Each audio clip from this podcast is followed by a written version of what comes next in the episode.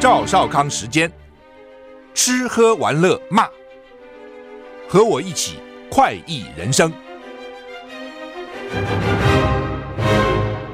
我是赵少康，欢迎来到赵少康时间的现场。台北股市现在跌二十八点，台股昨天最后是小跌十三点哈，那现在跌三十七点。美股道琼小跌零点一五个百分点。纳斯达克，纳斯达克反而小涨了零点三二个百分点。其实昨天我看开盘就是这样，道琼跌，纳斯达克涨。不过后来跌幅也缩小了，涨幅也缩小了。S M P 五百呢平盘，费城半导体呢涨零点一趴，也等于是平。欧股、英国、法国跌很重，都超过一趴啊。德国小跌哈。台股现在跌三四点。中台原来是强台嘛，啊，马蛙 说开始动了，什么意思？原来没动。今天第二号台风。就是好像跟原来预期不一样哈，我记得最早预期是说礼拜一就要开始影响台湾，今天都礼拜三了，好像也还好。不过他们说终于开始动了，气象局持续发布马哇海上台风警报，中心位置目前在哥伦比东方海面，向北转北北东移动，暴风圈半径影响巴士海峡海峡及台湾东南部海面，逐渐进入台湾东北部海面，从东南转东北。对巴士海峡、台湾东南部以及台湾东北部海面构成威胁，未来有稍微减弱的趋势。台东县的绿岛、兰屿今天停班停课。气象局发布豪雨特报，今天宜兰 宜兰县山区有局部大雨、豪雨发生的几率。哦，大台北、花莲地区及新竹、台中山区有局部大雨发生的几率。北部及宜兰花莲高温降了，大概二十八到三十一度，其他地方。可能还是三十二到三十四度，尤其台南、高雄及金门高温看三十六度。彭启明说，马蛙今天会稍微加速北上，但中南部天气很稳定。明天礼拜四台风向东北转向，宜兰平地会降雨减缓，降雨减缓。礼拜五台风远离，北部降雨缓和。礼拜六各地转为晴时多云，又像夏天一样。不，他们最近常常讲说，哎呀，像白天像夏天一样，这已经要夏天了，现在都要六月了。六月还不夏天，几月夏天？这就已经是夏天的天气了哈。北韩证实军事侦测卫星运载火箭故障坠海，哇！本来他们都要打他吗？啊，是自己坠的还是被打下来了？北韩今天清晨向南发射飞行器，南韩、日本一度发布预警通报，但最后未如预告飞越日本冲绳上空，而是在雷达上消失。北韩官媒随后报道证实。卫星发射过程中发生事故，不有没有会被因此被杀头哈？不久后会再发射一枚。南韩军方表示，飞弹在异常飞行后已经落在南韩西海岸。这有时候蛮危险的。我本来预备要穿越，结果故障下来了，搞不好会造成某些破坏。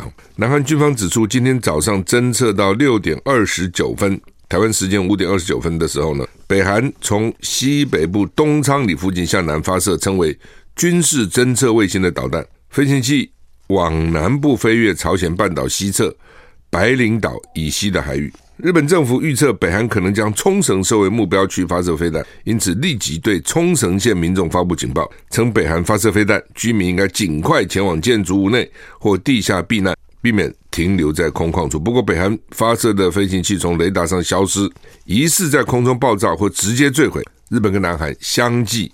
取消警报，就不是了，不是了，不代价，自己下来了哈，自己掉下来了，有点有点糗，有点尴尬。这种东西一发射，大家都在看哦，出事了，大家都看，都看到哦，躲也躲不过啊。那个冲绳有够衰哈，台湾有事，冲绳也紧张哦。冲绳前一阵不在演习嘛，就怕老共打台湾，所以会祸及冲绳。那北韩发射飞弹，假设目标也是冲绳，所以日本政府又叫冲绳赶快避难啊。哦所以冲绳怎么那么衰？南海紧张，美国五角大厦说陆大陆军机对美国飞机这个发生一个不必要的侵略举动，那是干嘛？美国说一架中国大陆战机在国际空域南海上空对美国一架军机进行了不必要的侵略性举动，什么意思？中方歼十六飞机二十六日演习，在拦截一架美国空军 RC 一三五飞机的时候呢，做出咄咄逼人的举动，而相关举动。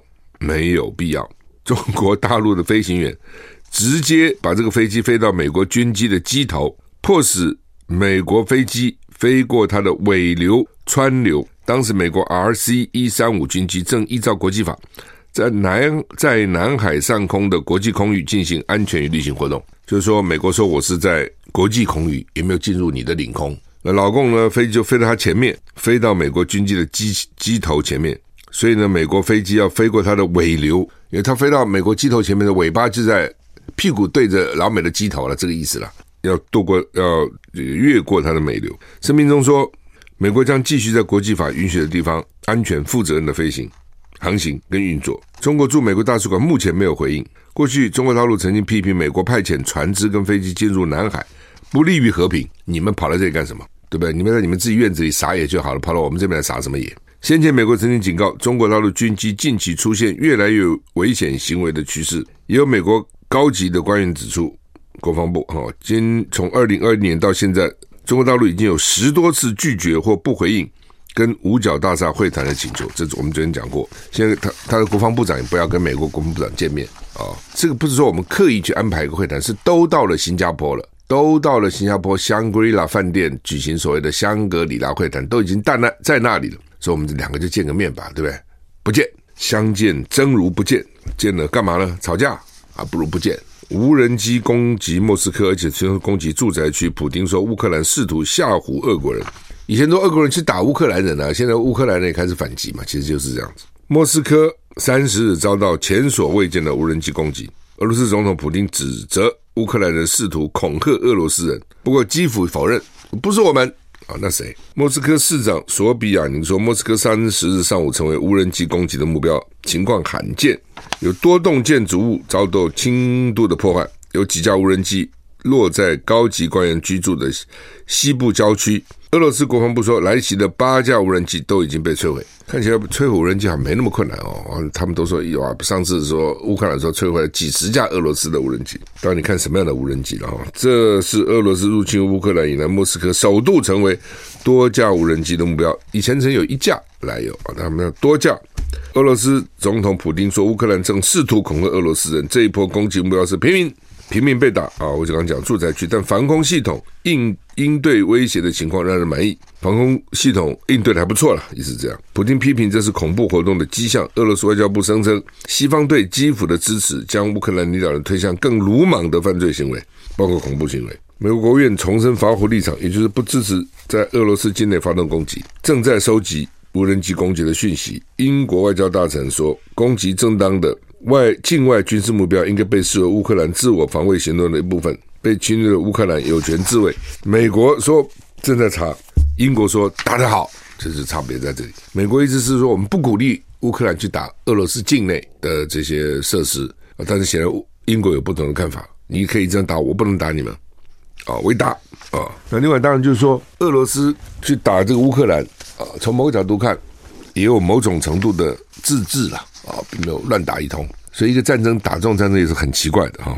辉达、NVIDIA 市值占上一兆美元，与人工智慧需求大拜人工智慧需求大增。美国绘图晶片 GPU 巨擘辉达 NVIDIA 今天正式加入市值一兆美元的行列，成为首家达此门槛的半导体公司，也是史上第八家达到这项里程碑的企业。NVIDIA 今天在美国股市早盘上涨四趴，市值突破一兆。新台币三十兆六千亿大关，收盘涨二点九九帕。惠达是世界六家市值超过一兆美元的企业之一，其他五家是苹果、沙乌地阿美石油公司、沙乌地 Aram Aramco、微软、Microsoft、Google 母公司、Google 母公司 Alphabet，还有亚马逊啊。美国电动车大厂 Tesla 跟脸书 Facebook 母公司 Facebook 母公司现在叫 Meta 都曾是一兆美元的俱乐部成员，不过现在跌到七千亿美元之下，随着股价。I like 103, I like radio。我是赵少康，欢迎回到赵少康时间的现场。台北股市现在跌十四点。好，刚讲哦，NVIDIA 市值站上一兆美元，这是第一家半导体站上一兆美元。全球第二大的半导体市值就是台积电，目前是五千三百五十亿美元，也很大了哈。我大大家刚刚在看一兆，其实去前年吧，我记得啊，去年有股市都很惨，前年这个 NVIDIA 就涨涨，也涨到它三百多，大家说它只有机会上一兆，那时候就有人说它会上一兆，后来就下来了，下来跌跌跌跌跌跌，哦，那时候没有买的人现在大概是很心痛，没办法，你不知道，现在噗噗噗一直涨啊。六家超过一兆，就就全是最大六家，五家都是美国，所以老美还是很厉害。苹果、NVIDIA、Microsoft、Alphabet、Amazon 不是美国，只有沙乌地阿美石油公司。石油 AI 专家警告说，AI 跟核战同样危险，可能会人类导致人类灭绝。这什么？研发 ChatGPT 聊天机器人的公司 OpenAI 执行长阿特曼跟好几十位专家联联署了一份简短的声明，警告全球领导人应该致力降低人工智慧技术带来的人类灭绝风险。你们自己搞出这个东西来，然后现在要叫我们小心，我们怎么小心 呢、不都你们搞出来的吗？这就是科学最可怕的啊！就是那种以前就是那种怪医啊，什么，他一定会想尽办法去突破，他不计后果的，什么伦理啊，什么他都不计的，要突破啊！有好几个原因，第一个是搞科学就是要继续不断突破嘛，第二点可能可以拿什么这个奖那个奖啊，第三个在学术界他可能可以得到一个好名声啊，还有经费啊。那他们到底签名写些什么？这个最新的声明说，应该对 AI 带来的人类灭绝风险，把它看成跟应对疫情跟核战同层级的全球优先药物。它跟核子战争、跟 COVID-19 这种啊疫情同样要赶快面对的。阿特曼公司的 ChatGPT 可以依据简短指令写文章、写诗歌、对话，在去年底一炮而红。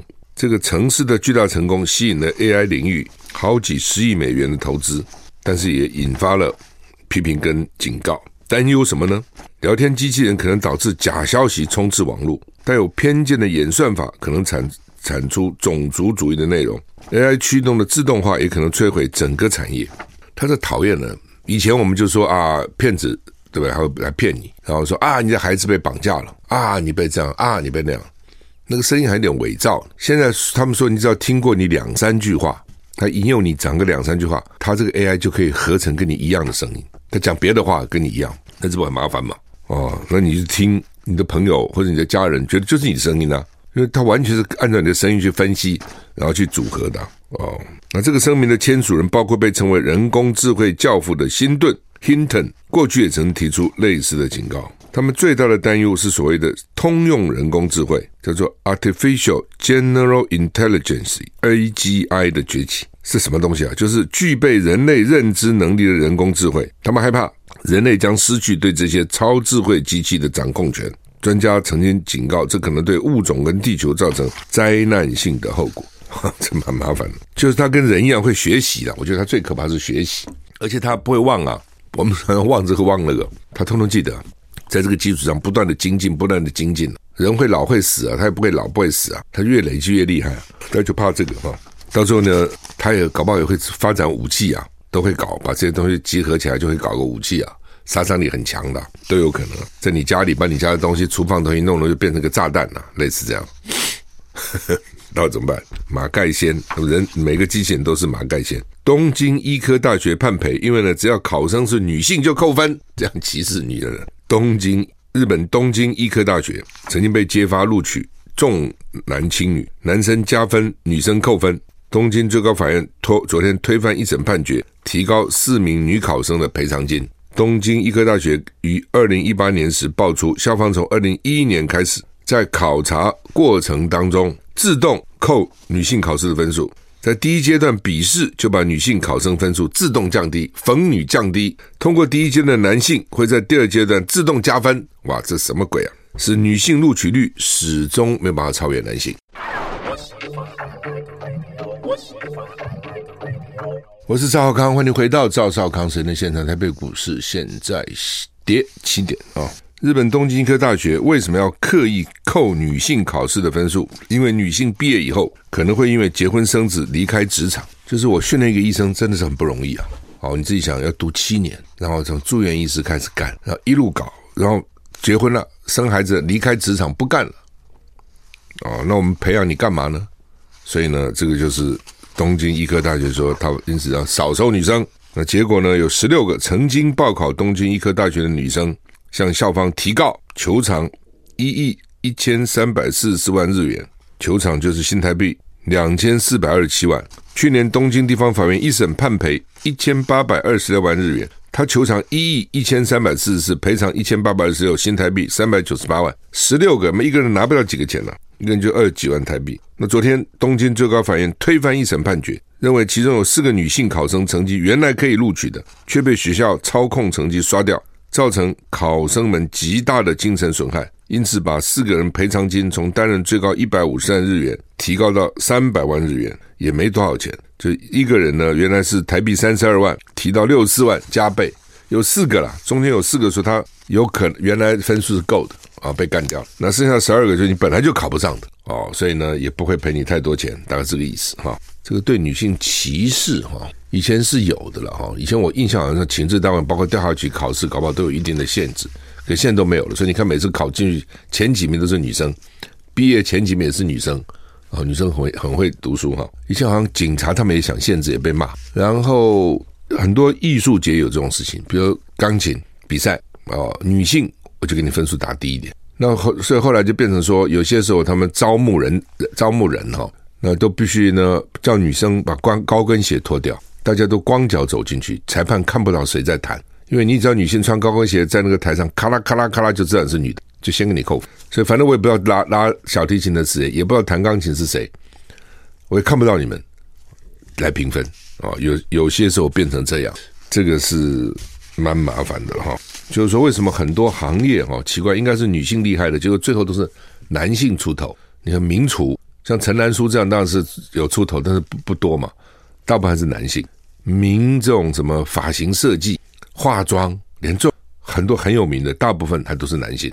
服装设计还不见得是女的哦。那同性恋也不少了啊。那可能就是在第一个，你要不要结婚嘛？你要不要生孩子？你要不要养孩子？这些都是很花心力、很花时间、很折磨人哦。所以这个也是，那女女生说好，我要跟男生一样竞争，那你可能男性可以结婚了，女性就比较辛苦啊。那你当然也可以结婚了，但是你你家庭你要不要照顾呢？啊、当然你可以说男的照顾，我不照顾也可以啊。你也可以尝试一种新的现代的形态。不过这种情况还是比较少了。再怎么样怀孕，你得怀吧？你不能叫男的去怀个孕吧？这是没办法。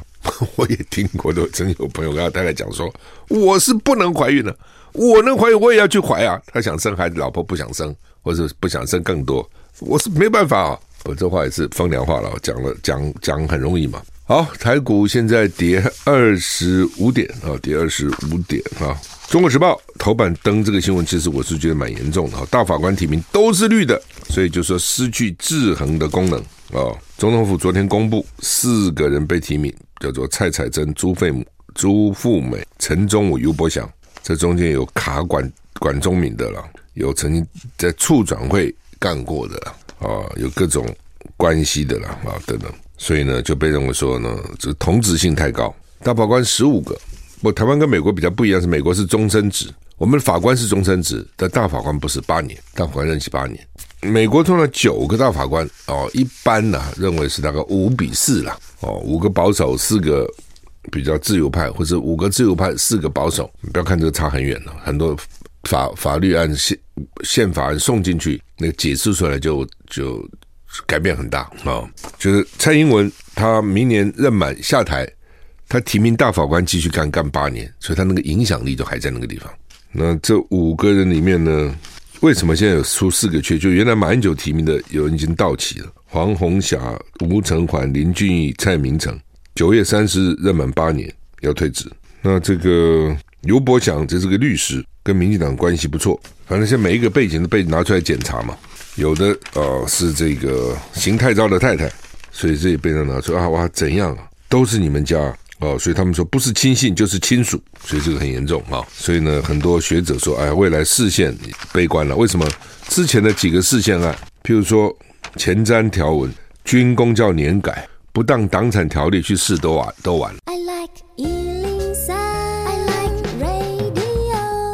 我是赵少康，欢迎回到赵少康时间的现场。台北股市现在跌四十二点了，大法官变成民进党的大法官哈，包括前瞻条文预算违宪、军工教年改违宪、不当党产条例违宪、农田组织法被民进党这个政府给他没收违宪啊，呃，莱猪等等哈，等等，反正一路没一个成功的，在党都能做，执政党都能赢啊，这是个什么大法官哈？那就是这样啊。那陈忠武啊，当时呢？在台大校长联署后呢，要求联署重新重新遴选，那尤伯祥啊，主张废死，色彩鲜明哈，而且很他这个观点都非常特别啊。太阳花的律师，而且担任过促促转委员会的委员，非常强烈的意识形态。那立刻呢，民进党的立委苏正芬在脸书上就说，尤伯祥被提名为大法官，令人震惊。云林焚化炉案，他绞首证人伪证，所以还有被指控是伪证的候选人哦，等等哈，实在是要命。好，那么联合报的社论叫做侯友宜团队格局动力不足，需及早扩编啊。最近大家也在讨论啊，这个就很麻烦哈。你说你讲他要怎么讲呢？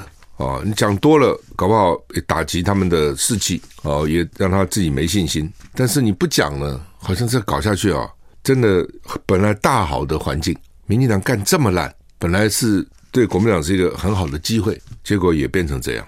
像这个就是哈，你现在回头看，真的要怪就怪朱立伦。我真的觉得这国民党这个主席的位置真奇怪。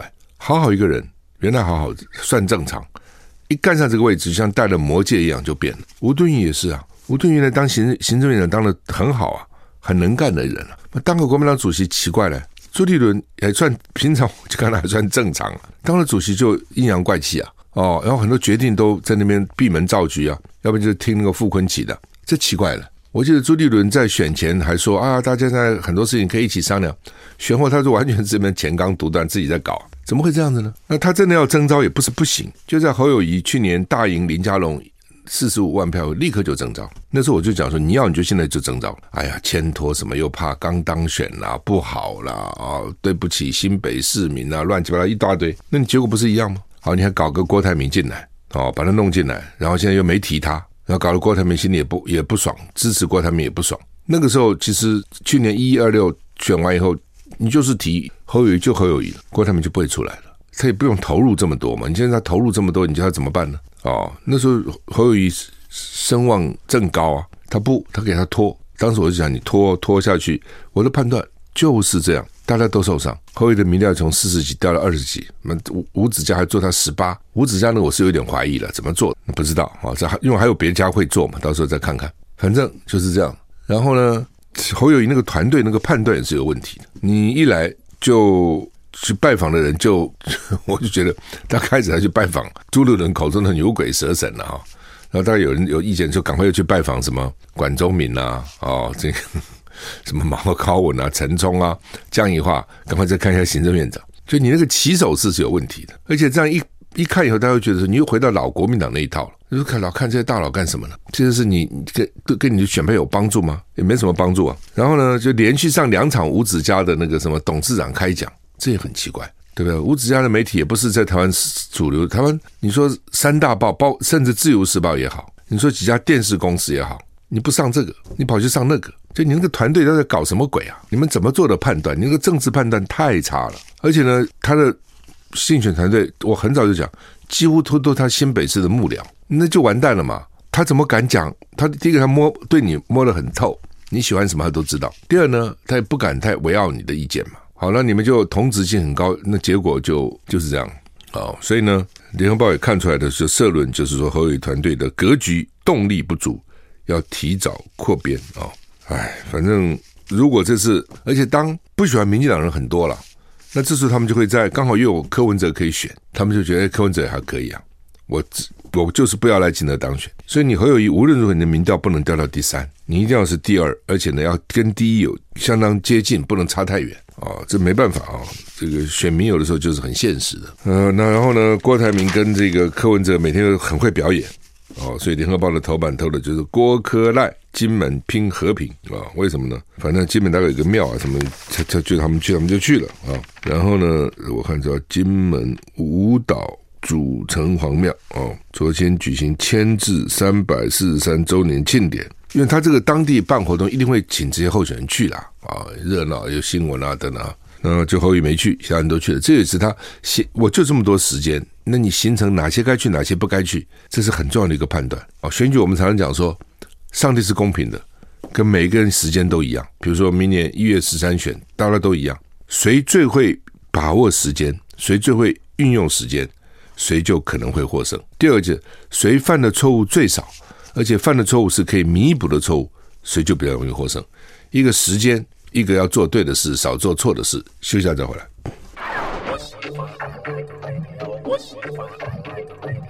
好，刚刚有讲哈，这个朱立伦哈，这个党主席啊，真是这次总统搞成这样子哦，朱立伦要负最大的责任哈。好好的一盘局啊，被他拖啊拖啊拖啊拖搞坏。我刚刚讲说，你只有两个选择了，第一个就开始的时候呢，就是就是征召了侯友宜，就是这样子的，争议最小嘛。因为那个时候他挟着大赢林佳龙四十五六万票，当然也没什么话讲哦。虽然不民主，但是呢，我就是这样子了哦，那我就负责嘛。那侯友宜那时候声势正旺嘛，然后呢一路这样子拱上来，大家也没什么话讲，党里也不会有太大太多异声，然后一路拱，这是一种。第二种就是初选嘛，什么时候初选会什么破坏党内和谐啊什么的，我就听不下这个鬼话。民进党也办初选了，美国也是初选了，那只有全世界只有你怎么办呢？那你也可以说，我都不要民主算了嘛，民主政党政斗争政竞争，不破坏国内团结吗？干脆独裁不是最好吗？最有效率吗？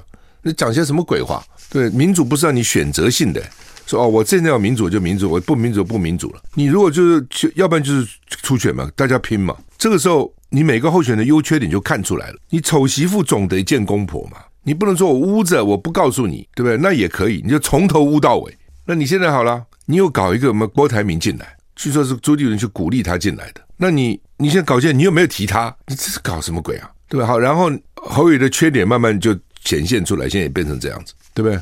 侯友谊的口才不是那么好，不差了，但是没有那么好。然后呢，国家大政很少讲话，这是大家都早就知道，不是现在知道的，对不对？那你既然要敢提名他，你就要知道就是这样子。那如果开始有一个演讲啊、辩论啊，给你搞个全台湾搞个。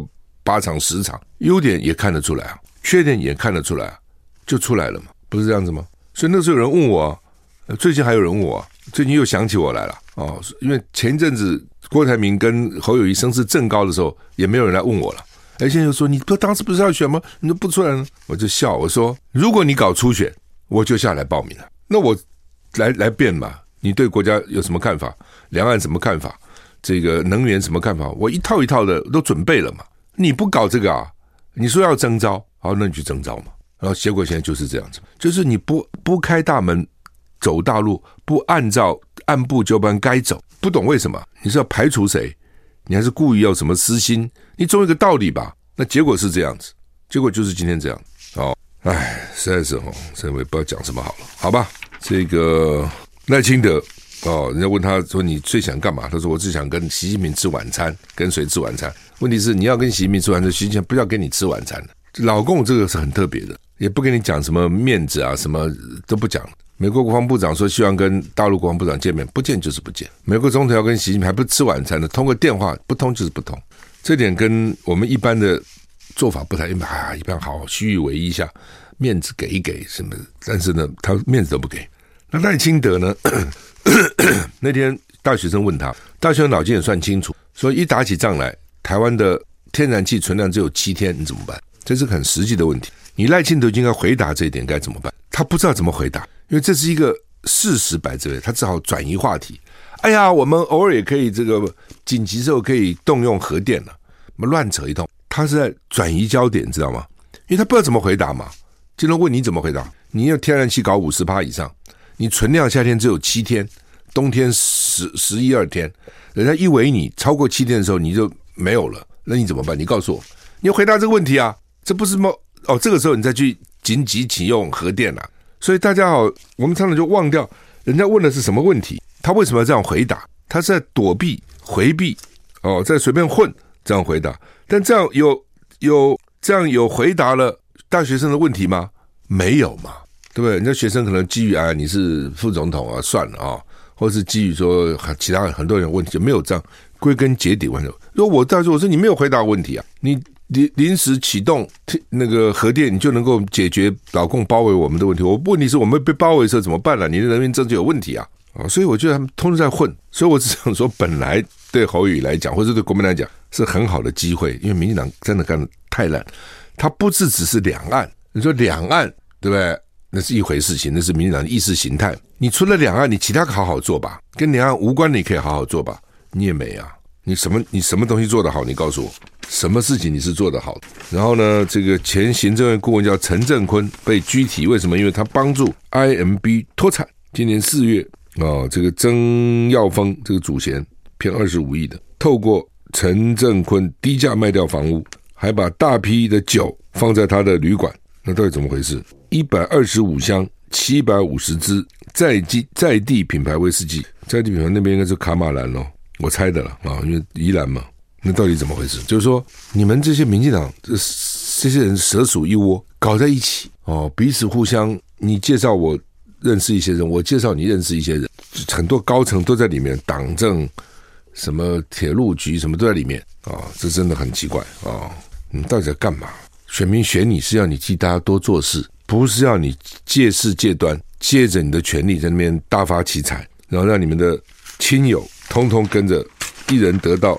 鸡犬升天变成这样子，这个八四两表的确的哈，是搞搞搞哈，他反正就是想尽办法让你不让你用外劳了啊，那就造成很多家庭的确是很辛苦，你知道？那些搞那个八四还要亲自到医院去，有时候评还评价好几次哦，而且有些都年纪非常大了，还叫他去一次一次一次去哈。所以劳动部说，研议呢扩大免评，简化流程，减少民众奔波。其实这个事情已经反反反映了很多年了啊，大概是什么起码二十年了，我的印象里面。但是反正就拖嘛，就变成这样子啊。台北股市现在跌幅稍微扩大，跌六十点啊，那么比刚开始跌多一点，跌六十点。好，我们今天时间就到这里了，再见。